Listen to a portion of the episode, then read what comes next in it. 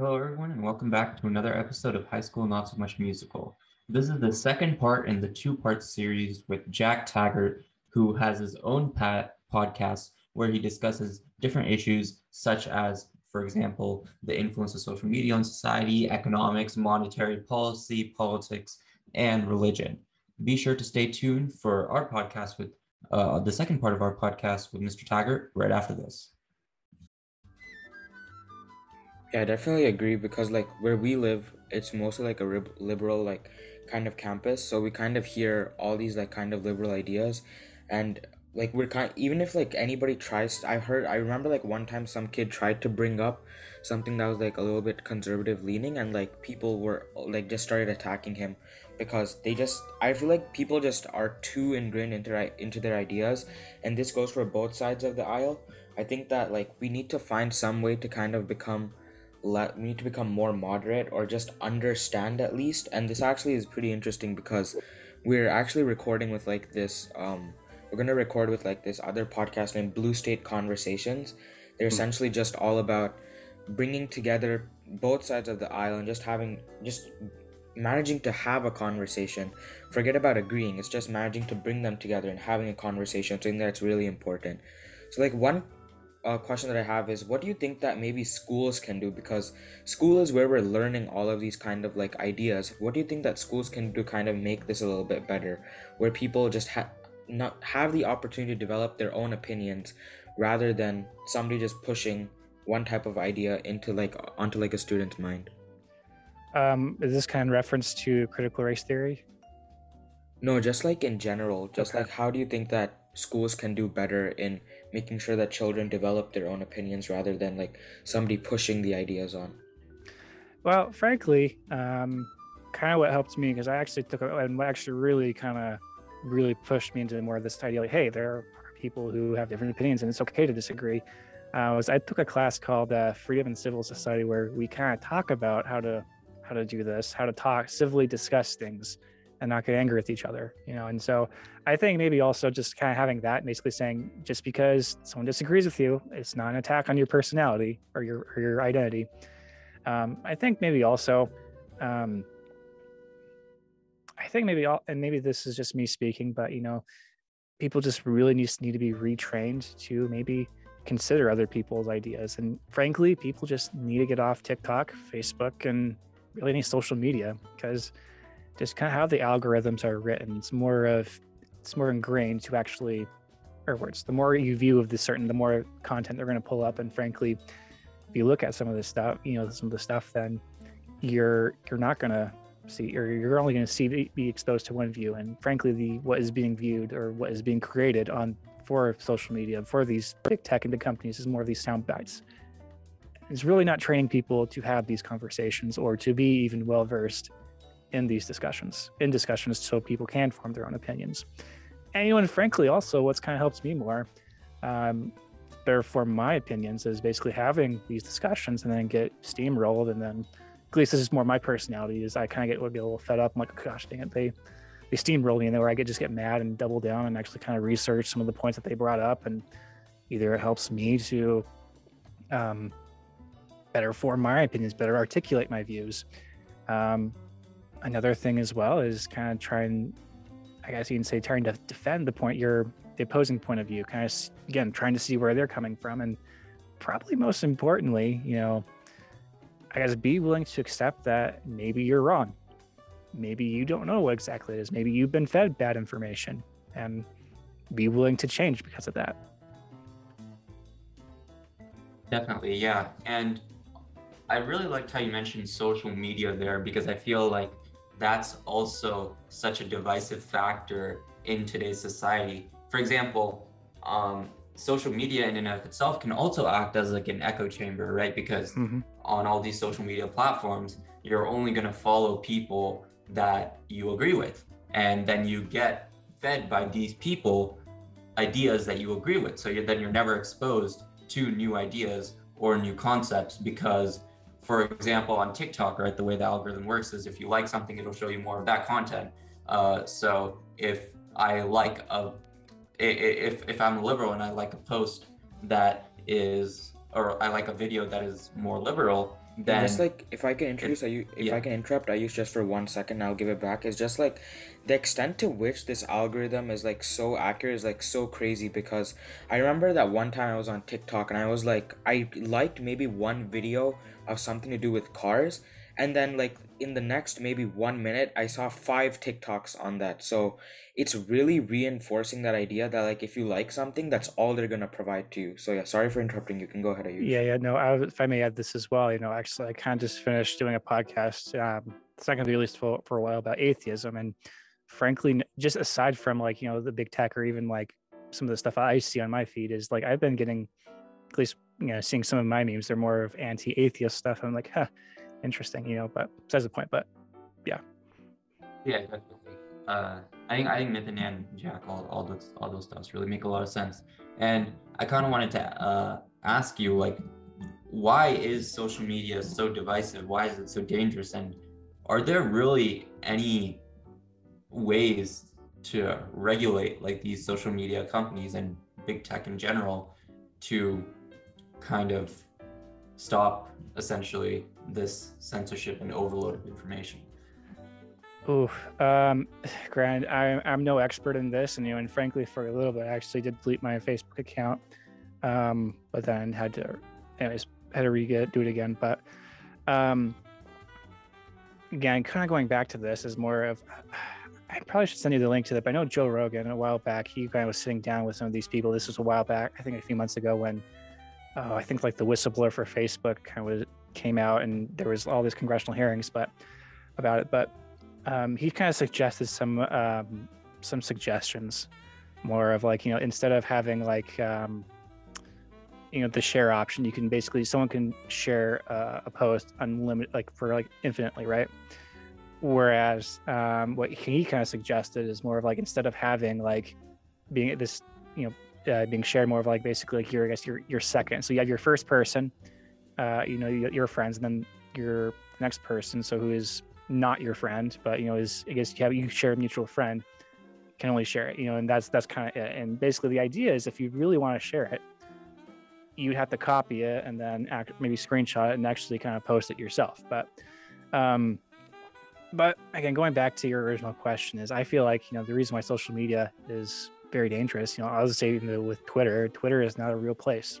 TikTok is not a real place you know there are basically it's again it's an echo chamber just kind of how the things are are being written. I'll even say this even with covid you know if there's any dissenting opinions these tech overlords can say yeah we don't like this. And i'm pretty sure you can find this figure this, this in the news recently but um, these air quotes independent fact checkers which we've all known for a while has been fake. You know they're just basically opinion based um, really not fact checkers. They're very they're they have a bias.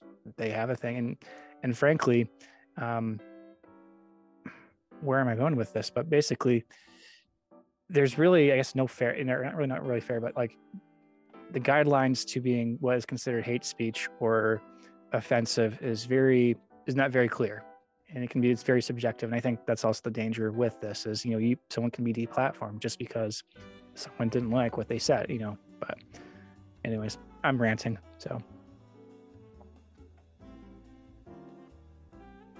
Yeah. Uh, and I think that gives the listeners a good idea of why social media is like so impactful and how, especially what you mentioned there about how it's not grounded in reality, right? Anybody can just make up anything they want, and there's really no accountability for uh, if there's any sort of misinformation or disinformation, etc. So we kind of wanted to move on to a different topic and talk about specifically some of your podcasts about um, monetary policy.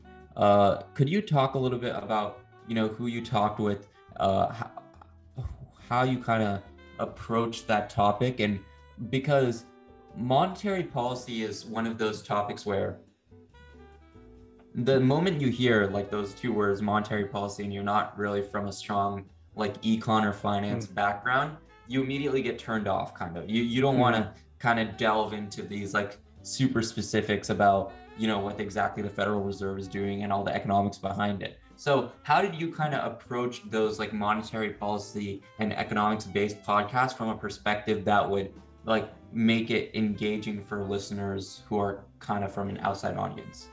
Um, good question. So this kind of, or kind of what I ended up doing was, um, I, I live with uh, with family, and they're really not at all well versed in economics, and so having um, these very topic, these questions, or excuse me, having them bring up these certain these events that are happening, particularly with money supply and what we're seeing now with record high inflation.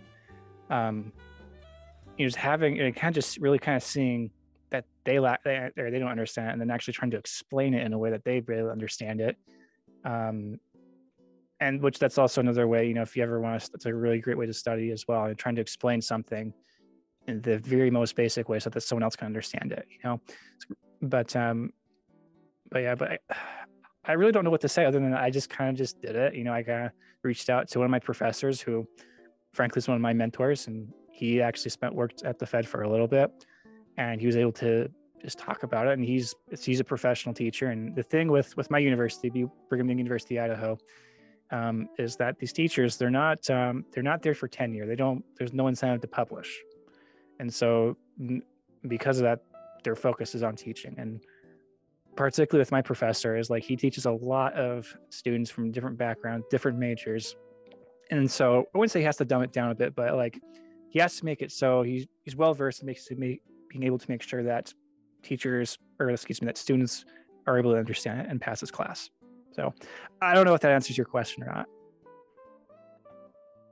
No, I think it definitely does because uh, I think there's there's some Albert Einstein quote like everything should be made as simple as possible, but not simpler. So I think like kind of going towards professors and looking at you know what they did, um, what what what your past professors did to kind of simplify these topics, and also uh, the family tip. I actually kind of use that myself. Like I'm I'm part of um, the debate team at my school. So basically, whenever I kind of um, all, all the judges at tournaments, they're all mostly parents. So I just read like my own arguments in front of my parents and kind of see how receptive they are to it, and like I can change it accordingly based on their feedback. So that's always been super helpful for me to kind of appeal to like the other parent judges because they have a similar level of understanding. Um, so yeah, but I'll pass it on to Nitin to ask the next question. Yeah, so I just want to quickly ask you, how do you, so we the way that we pick our like podcast like more into I want to get more into like how, your podcast like logistics because we definitely have a lot to learn because when Ayush and I first started I Ayush can vouch for me, but we really really struggled with finding like speakers. What we would do is we would like think in our minds who are the people that we know that we can speak to, but then that really limited us to like just the people in the Bay Area or people that we knew. So how exactly did you start reaching out to people and what was like your method of communication or way to just find people and what they do? How exactly did you find the number of people who come on your podcast because I feel like you do the sort of like the same type of podcast that we do where we bring on a different type of guest every week and looks like you do the same because you mentioned the rabbi and then you mentioned the exorcist. So could you explain how exactly you go to plan every episode and stuff like that? Yeah, so um, again, kind of going back to this is um, I guess you can say I kind of did podcasting, started podcasting the wrong way in that from what I've heard, you know, the best way to see if your podcast can go for longevity is uh, basically plan the first 25 episodes. If you can do that, then you're kind of good to go. But um, kind of what I did to start off is I kind of joined a few different Facebook groups, uh, a few LinkedIn groups as well. I'm um, kind of saying, hey, this is what I got. You know, any thoughts or ideas? And um, mm, so, and after that while, you know, well, this eventually I kind of decided to leave the Facebook groups just because they seem to be more about self-help and life coaching which you know they're good but i'm kind of looking for that. And so but particularly what i do just because kind of how i have my podcast set up is you know i kind of ideally try to have a 30 minute three minute to you know, an hour conversation um, with people. And basically if there's something that i find very interesting you know um, which i'll just tell you this you know i kind of follow, follow another podcast called pints with aquinas. And I kind of saw the episode where he actually, this guy actually interviewed an exorcist. And that's kind of how basically kind of, I just look at things that I kind of feel are interesting and kind of look up people, you know, like I look again, going back to this voodoo voodoo is I kind of looked up some research on it, and then I'm like, okay, just googled voodoo shops in Nor- New Orleans or something, you know, and then kind of try and go from there, and you just do, I guess you'd say, do a Google search and try and see if there's people who would be interested or interesting to talk to talk to about. So, and then. Uh, and I'm pretty sure I know this is a, a question you're wanting to ask is more of how do I kind of approach people, you know, and frankly, I, or how do I convince them to come on? And frankly, I, I really feel like I don't do any conversation or convincing really. It's more of I approach is more of like, hey, I found you on I've seen this video you were in.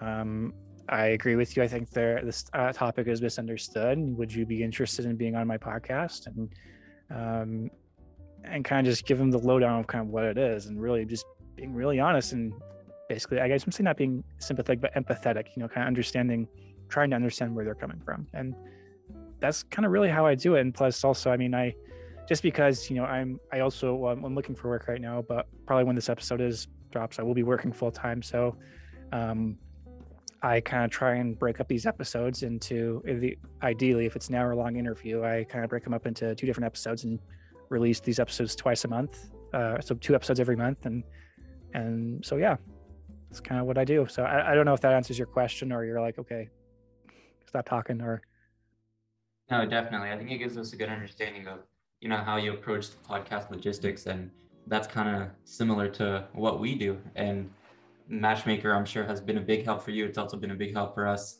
uh, in finding podcast guests. And at this point in the podcast we're kind of winding down. So we're going to ask the infamous tips question that we asked to each one of our podcast guests. And uh, essentially you know you can give any tips or advice you want to current high schoolers and it can be in regards to anything you know. So you mentioned that uh, you have a strong religious and economic background so you can talk about tips on that. You can talk about tips regarding like politics if some some high schoolers are like interested in political activism. I know a lot of kids at our school are. So uh, any any anything regarding uh, you know anything yeah. regarding these issues? You know so one thing I was actually kind of thinking as I was kind of thinking you would ask me this question as well, but the biggest advice that I could give, granted, I've been, oh gosh, uh, seven years since I graduated high school. Um, best thing I could say is, you know, do don't care, don't care so much, you know, what, what's going on in high school. Um, I, I know this may sound counterintuitive, but you know, you feel, and I understand that, you know, high school, you feel like right now is kind of your life and you guys set you up, which yeah, to an extent it is, you know, but more of the social aspects just don't really don't care don't worry about it you know because i'll just tell you this you know i went to prom with with this girl and since i graduated i haven't seen her since. You know i mean? My i have not had no contact with her as well. So really just don't care and frankly when you get to college that's where the real fun begins you know where you'll at least in my experience um, that is where you'll make the real the real friendships you know the real personal relationship that'll last forever.